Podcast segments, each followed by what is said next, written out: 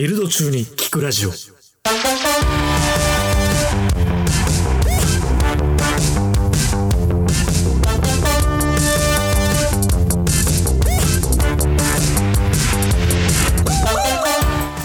ルド開始今夜です。米田です。浅水です。はい。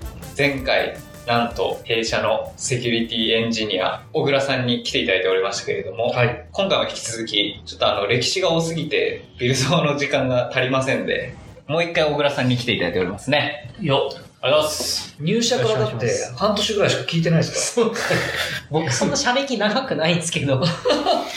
そうですね。ありがたい意外です。と短かったね。前回だけで。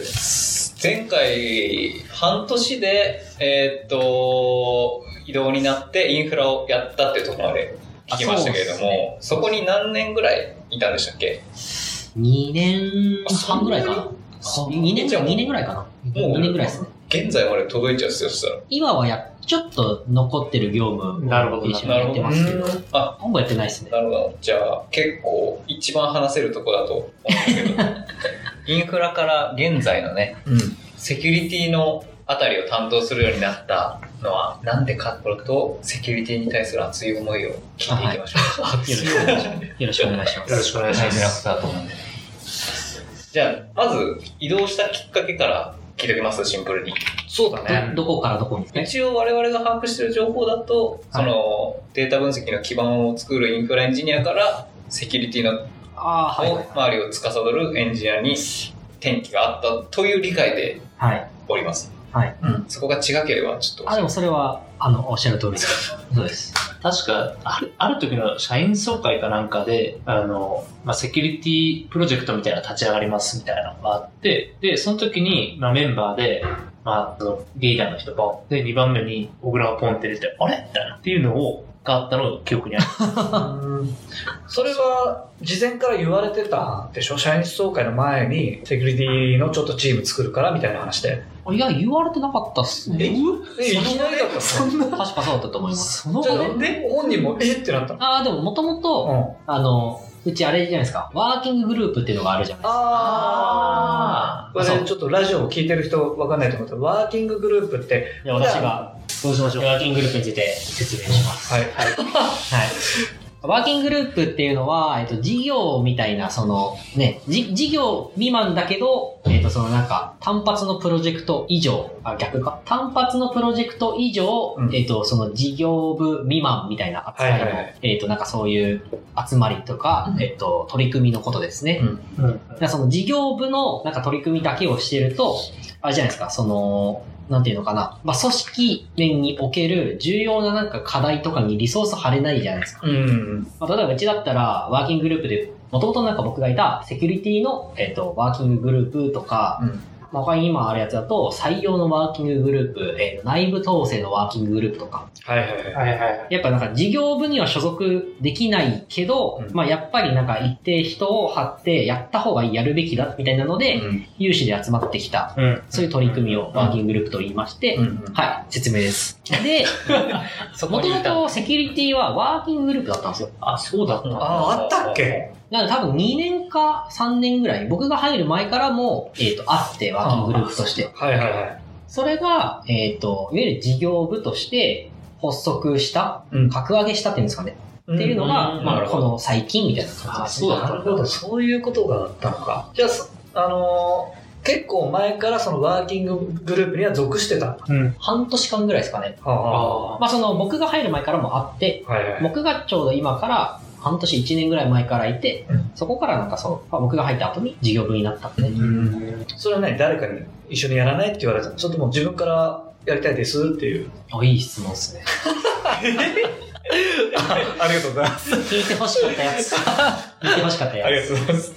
で、その WeBox で働い、まあさ、インフラエンジニアとかやってた時に、うんやっぱサーバーの構成、まあ管理とか、はいはい。や、やるわけですよ。うんで、そうすると、セキュリティの話と切っても切り離せないっ確かに。うんうんうん。ていう感じになってて、うんで、これ WeBox だけのセキュリティやってるとなんか変な感じになるなと思って。うんうんうん。それだったら、他の、やってることの、抽象的なことは他の事業部と同じだから、なるほどね。まあ、ノウハウを共有するとか、ちゃんと上流から考えたいっていう思いで、えっ、と、その VBOX のインフラエンジニアやりながら、えーセキュリティの当時の、えっとワーキンググループに入って、まあ、兼務してたみたいな感じですね。なるほど、ね。なるほどそっかそっか。もう生データ使うから、個人情報が出ちゃうと大問題になるから、そこら辺でセキュリティの知識が結構得られたっていうのもあるわけだ。そうですね。あああなるほどインね。フラきっかけなんだ。その、そもそもセキュリティに興味を持ったという、結構俺会ったことないタイプなのよ。その、あ、そうなんセキュリティやるぜみたいな人にあんま出会ったことがなくて、今までの人生で。うん。結構珍しくないですか？なんか。俺はかなり合ってる人だね。嘘つけよ。顔がもう。でもセキュリティってやっぱ、その、意味合いが広いというか、セキュリティの仕事やってますっていう人って、多分同じ仕事やってる人ってそんないないと思うんですよね。ん。うん。多分、なんかなんだろうな。いわゆるセキュリティのエンジニアっていう言葉を聞くと、なんかあれです。その、セキュアコーディングしましょうとか、うん。脆弱性のないような、なんかその、パッチ当てたサーバーの管理しましょうみたいなうん人もいるし、うん。なんかその、いわゆるセキュリティマネジメントみたいなお仕事、そもそもなんかどういうリスクが会社の中にあって、で、分析して、で、優先度の高いものから順になんか適用していく、対応していく。でもそれは必ずしも技術的なものとは限らなくて、うん運用とかも含めたもの、うん。うん。やりますとかもいるし、うんそうそう、なんか、そ、マジでたくさんいろいろ仕事があって、それなりに職職種とか名前があるんで、うん。あんま、なんか、もしかしたら、浅水さんが会ったことがないのは、あれかもしれないですね。その、そう、同じ職種の人が、ラベルがいないだけで、周りにはなんか、そういう興味を持った人とかやってる人がいたかもしれない。セキュリティマネジメントとか。いや、でもこんなに愛を感じたことはなかったです。その、セキュリティに対するセキュリティに対する愛。楽しいのに、なんかね、あんま、きちょっと嫌われ者ですよね。いや、ミスった時の、ほら、痛みが強すぎるじゃん。その、まあね、ちょっとゴールキーパーみたいな感じですよね。大事だよね。めちゃくちゃ大事だよ。そんないろんなね、タイプがありますけれども、はい我らが、オグリンはどんなセキュリティをやってるのかっていう話を。あんまでもさ喋れるところ喋れないところ。ラジオでどこまで言ってるもんね。セキュリティの話になってくるとね。そうっすね。ね抽象ね、度。あんま、うちでこういうツール使ってますとかも言いたくないですうし、ん今はこういうのに力入れてますとかになると、うん。なんかちょっとそれもそれでね、うん。あじゃあこれやってないんだとか、これ、まあ確かに予測できちゃうんで、あんま言いたくないっていうのは、実はさ、苦労話ってなんかね、ああ、ありますね。いや、あります、あります。ありこれ大変でしたそれも。いける？それもいける、いけない？いや、ちょっと、ちょっと考えさせてください。具体化したらもう全部無理でしょ、この話多分。まあそうだまだ過去の話とかだったら全然できるおーで、なんだろうな。やっぱりまあ、えっと、今でもある、今でもなんかある苦労話というか、なんかそういうのもあるんですけど、やっぱりなんか優先度を決めるのがすごく難しいなっていうのはありますね。うーん。例えばなんかその、機能を開発しますみたいな、その、ポジティブ面というか、セキュリティ関係ない方で言ったら、割となんかロードアップ引きやすいと、まあ、そ引きにくいと思うんですけど、その中でも引きやすいと思うんですよ。お客さんからどれだけニーズがあるとか、うん。これやったらなんかどれぐらいインパクトがあるかみたいなのが結構考えやすいし、うん。コンセンサス取りやすいと思うんですよね。セキュリティとかになってくると、被害総額とかなん。か概算とかでしか出せん。し。そうそうそう。やるってなっても、なん。か影響範囲が例えば電車のなん。かをやるってなったら、電車の中で手止めなきゃいけないとか、うん。そうそう、なん。かそういうのもいろいろあるん。で、うん。一概にちょっと優先順位をつけにくいっていうのは、今でもやっぱえ永遠に多分考え続けるんですけど、ありますね。あでもおもろいな、それな。被害総額の計算とかさ。どうやって出す？のよく、でもなんか、なんかツール入れるときに、ん。これ入れるリターンってどんぐらいになるの？みたいはいはいはいはな。まあ出す、出せねえよみたいな。でも意外と被害総額みたいな形でうん出せるとそういうのもできるんだなって思うちょっと面白いな。い。なんか他社のね、過去の事例とか見ながらだったら出せそうな気もするしね。そう。からか。そうじゃね。個人情報流出して、何社が、えー、いくらの損害を得たとかさ。でも刻一刻と変わるよね、その計算式きっと。そうですね。まあ、計算の方法とかもいろいろあるし、うん別に定量的に評価しなくても、定性的に評価するとかも全然方法はあるんあですけど、そうそう。やっぱコンセンサス取りにくいっていうのもありますし、そうですね。そうそうそうそう。僕はあの、皆さんご存知の通り元社内 SE で、僕らと今同じようなポジションで結構大きな会社のはいはいは社内 SEO やらせていただいて。前職ねはい。忘れてたご存知の通り、前職。で、そこだと割とそういうなんかセキュリティ系のツールだっていうのを前社通りとかなると、従業員3万人とか4万人もいた会社だったんですけど、マジでいろんな部署から、あの、まあ、お言葉をいろいろいただきまして、あの、まあ、なんでしょうね。まあ、そもそもこんな入れる意味がよくわからないとか、いうのの、この説明とか、そういうのにかなり苦心して、めっちゃ時間かかったりとかしたんだけど、アトラエとかだとどう？あ、でもそこはなんか反発してくる人とかはいな、なんか無下にしてくる人はまずいないですよね。なんかもちろん、なんか疑問を持って聞いてくるとか、全然健全だと思うんで。いい会社ですね。ステマみたいです。よりしかまあまさにそうなんですよ。そうで、やっぱ、うん被害って起きた時にしか起きないじゃないですか。確率論なんで。はいはい。そうそう。なんかね、 Slack 入れてすごく効率化しましたとか、はいはいはい。これ入れてなんかすごく楽になりましたみたいな話では多分ないんで、確かに。確率に備えるってなると、やっぱ、なんか全員が全員イエスって言ってお金をなんか出したがるってわけではないんだなとかうん。はあります。その辺なんかマインドシェアの作り方、社員全体のすごいうまいなと思ってて、そうだね。毎回毎回あの、まあ、締め会っていう、まあ、月に1回 ?2 回ぐらいある、あの、電車の、まあ、情報共有のイベントっていうか、うん。会がある中で、まあ、セキュリティチームとかってこういう一番簡単な、なんでしょうね、セキュリティのインシデントの話からなん、マルウェアの話からっていうのを、その辺をなんか、毎回毎回いろいろ共有してくれるから、うん。なんかやんねえといけねえのかな、みたいな、この やっぱ、そうね。そこでできてくるっていうのはすごいあるなと思って、前職の時に、みんな、なんか僕らみたいなのがどっちかにいたら、すごいもっとやりやすかったなって 今後悔したもん思います。作戦通りです。あれでもさ、根節丁寧に説明してくれるじゃないですか、いつも。うんでもやらない人がいるでしょ。あああいう場合ちょっとイラッとしない？いやまあ人間なんでちょっとしますけど。まあ結局こっちの巻き込み方次第だと思うんですよね。ナイスマインドセット。やっぱなんかその、一色たになんかやる、なその、ものを伝えるとかって無理じゃないですか。はいはいはい。政治活動とかでも何でも。うんうんなんで、やっぱなんかその人、やっぱそのパイを取りたいんだったら、取りたい、ちょっと取るとか、えっと、あれですけど、うん人をなんか巻き込んで物事を動かすってなると、うんまあそうそう、まあいるよな、みたいな。うん。で僕なんか、その、すごく尊敬してるセキュリティのなんかいろいろ教えてもらってくる人に聞くんですよ。なんか壁打ちさせてもらってて定期的に。で、最初にセキュリティやっぱ大事なスキルって何すかねって聞いたら、間髪入れずにコミュニケーションって言ってて、へへで、この人なんかすごくあれなんですよ。ハッキングとか、クラッキングとか、うんまあ、そのすごく、えっ、と、エシカルハッカーなんですけど、なんかそういうのが、能力がすごく高いんですよ。ーうん。そうそう、マネジメントの方もできるし、本当に技術の方もできるんですけど、その人が、一番大事なのはコミュニケーションだよ、みたいな言ってて、最初は、あ？な、何言ってんのみたいな感じだったんですけど、最近分かりました。これコミュニケーションだ。うん。コミュニケーション以外の、コミュニケーション以外はいらない。でもなんか、小倉見てて思うのが、セキュリティが大事だっていうスタンスをちゃんと保ってくれてるのよ。あうんそれがすごくいいなと思うわけ。セキュリティ大事なんですっていうのを伝えて、全、全社員にやってもらわなきゃいけないこととか発生する。そうですめちゃめちゃ。あの時に申し訳ないなって気持ちの人だと、まあやんなくていいかなってなっちゃうじゃん、こっちも。ん。その大事さが伝わってこないっていうか。確かに。でもね、そのスタンスがないわけよ、説明してる時に。確かこれは大事なことです。全員やってください。なるほど。言ってくれるじゃん。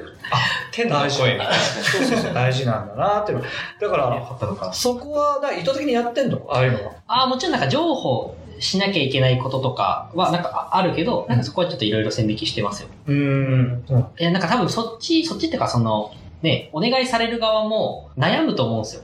悩むよりは悩まないで別にね、やれるに越したことはないだろうし、ねあんまストレスかけたくないなっていうのがあるよね。確かにあれですもんね、あの、本当は厳しくすれば、あの、なんか業務がちょっとやりづらくなるみたいな。トレードオフみ自たいな感じ由度を上げるために、極力ここまでやりますみたいな話をよくするじゃないですか。うん。結構それってなんか、これは多分当たり前じゃないんだよ、きっとね。に。いやー、そんなのだって厳しくしようそうするっていくらでもできるから、あ、そうですここで喋るの禁止ねみたいな。もう全部禁止。もうガソリンこう開くの禁止っていうのも、全部、まあセキュリティ的にはだってね、もうリスクゼロになるけど、うん。そんなんやってたらもう生産性もクソもないんでまあそうだよね。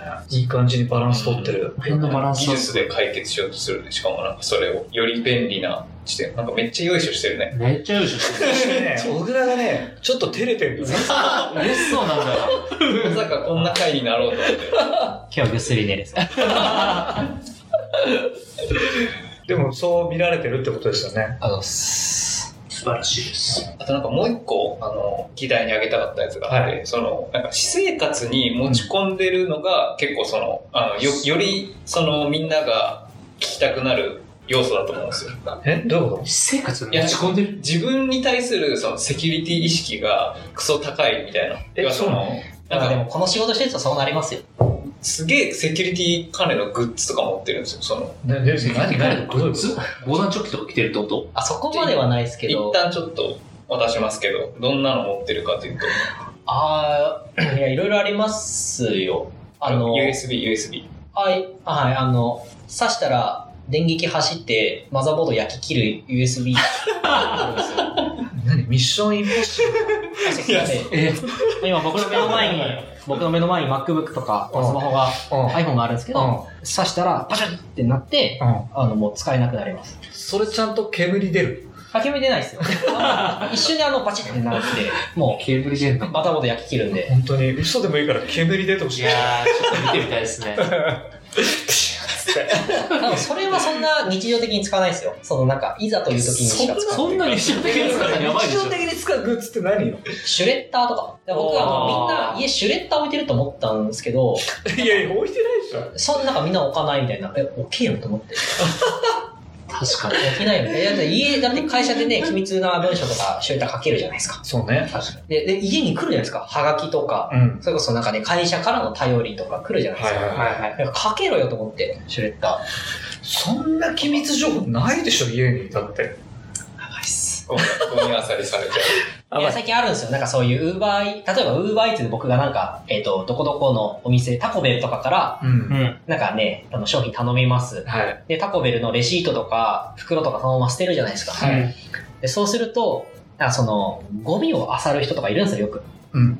えソーシャルエンジニアリングの一種で、要はその人の証拠を漁りたいから、うんまあ、要はストーカーとかもそうじゃないですか。うんう。ん。うん。ゴミ漁ってどういう人なのかなみたいな。うん。で、タコベル、この人よよくタタコベル頼むんだってなったら、うんタコベルを装った頼りをその人の家に送って、あー、なるほど。まあ、要はフィッシングみたいなことをするみたいなのがあるんですよ。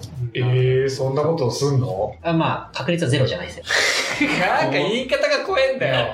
で、あなんで僕はなんか、できるだけ自分の家から出るゴミとかに情報量を残したくないから、うんシュレッダーかけますし、そう、もうパスワードマネージャーなしじゃもう生きられんし、そうそう、まあ、パソコンもスマホも全部あの、横から見えないやつとか、あー。えてか、つけないのに。いや、もう、急になんか怖い人になってきた。いや、でもなんか、やらなきゃいけないなでもなんか今の話だと、なんか基本的になんか不便になるじゃないですか。うん。やればなんかお金かかるしうん、めんどいしみたいな。うん。けど、なんか僕結構いいのもしてて、うん。ケシポンっていう文房具があるんですよ。消しポン？これ、これ結構みんないろんな人におすすめしてて、ケシポンってやつ。あで、ケシポン何ができるかっていうと、うん。えっ、と、アマゾンとかで段ボールに届くとするじゃないですか。来ますね。で、その時にガムテープガチガチに貼られてると開けるの大変だけど、ケシポンの一つの機能は、カッターがついてるんで、ピッて切れるんですよ。おうお。それだけだと普通のやつなんですけど、うん。ケシポンにはそのなんか、個人情報を消すローラー、ローラースタンプみたいなのがあって、え自分の名前とか住所とかー。の上でコロコロコロってやると、名前消してくれるんですよ。うん。うわ、楽じゃん、それ。で、しかもそれ500円ぐらい買えるんで。え、マジで？シュレッダーいらんじゃん。ああ、シュレッダーは別で、あの、組み合わせてやったりとか。でも俺、この間さ、俺は気にしてなかったからさ、妻がさ、あの、名札を全部剥がしてたのよ。いやそうそう段ボールしてる時にね、なんかめんどくさいことしてるのかなと思ったけど、そういうことだったのか。消しポンあれば解決だ。消しポンう。そうすごいな。ケシポンで。顔、今3人ともポチることね。教えましょうか。消しポン。消しポン消。しポン。ちょっと今プライベートの話に入ってきてますけど、もっと聞きたいですね。もっと聞きたいですね。美容の話とかプライ。ベートいっぱい持ってる。でもね、そろそろ、もうビルドはね、2回ぐらい完了してる感じなんですよ。ほんと早い。なビルドが遅いのか、俺たちが。で、こんなビルド遅かったら大変だろう。でも、あの、あれですよ、機械学習のイメージとかだったら、ガチでもっと時間かかるんで、あ、そういうことじゃないですか。そういうことにしとくましょうか、じゃあ。はい。じゃあ、でもまあちょっと次回に回しましょう。そうしましょう。はい。ということで、えーそろそろビルド終わった頃かな。せーの。ビルド完了。ありがとうございました。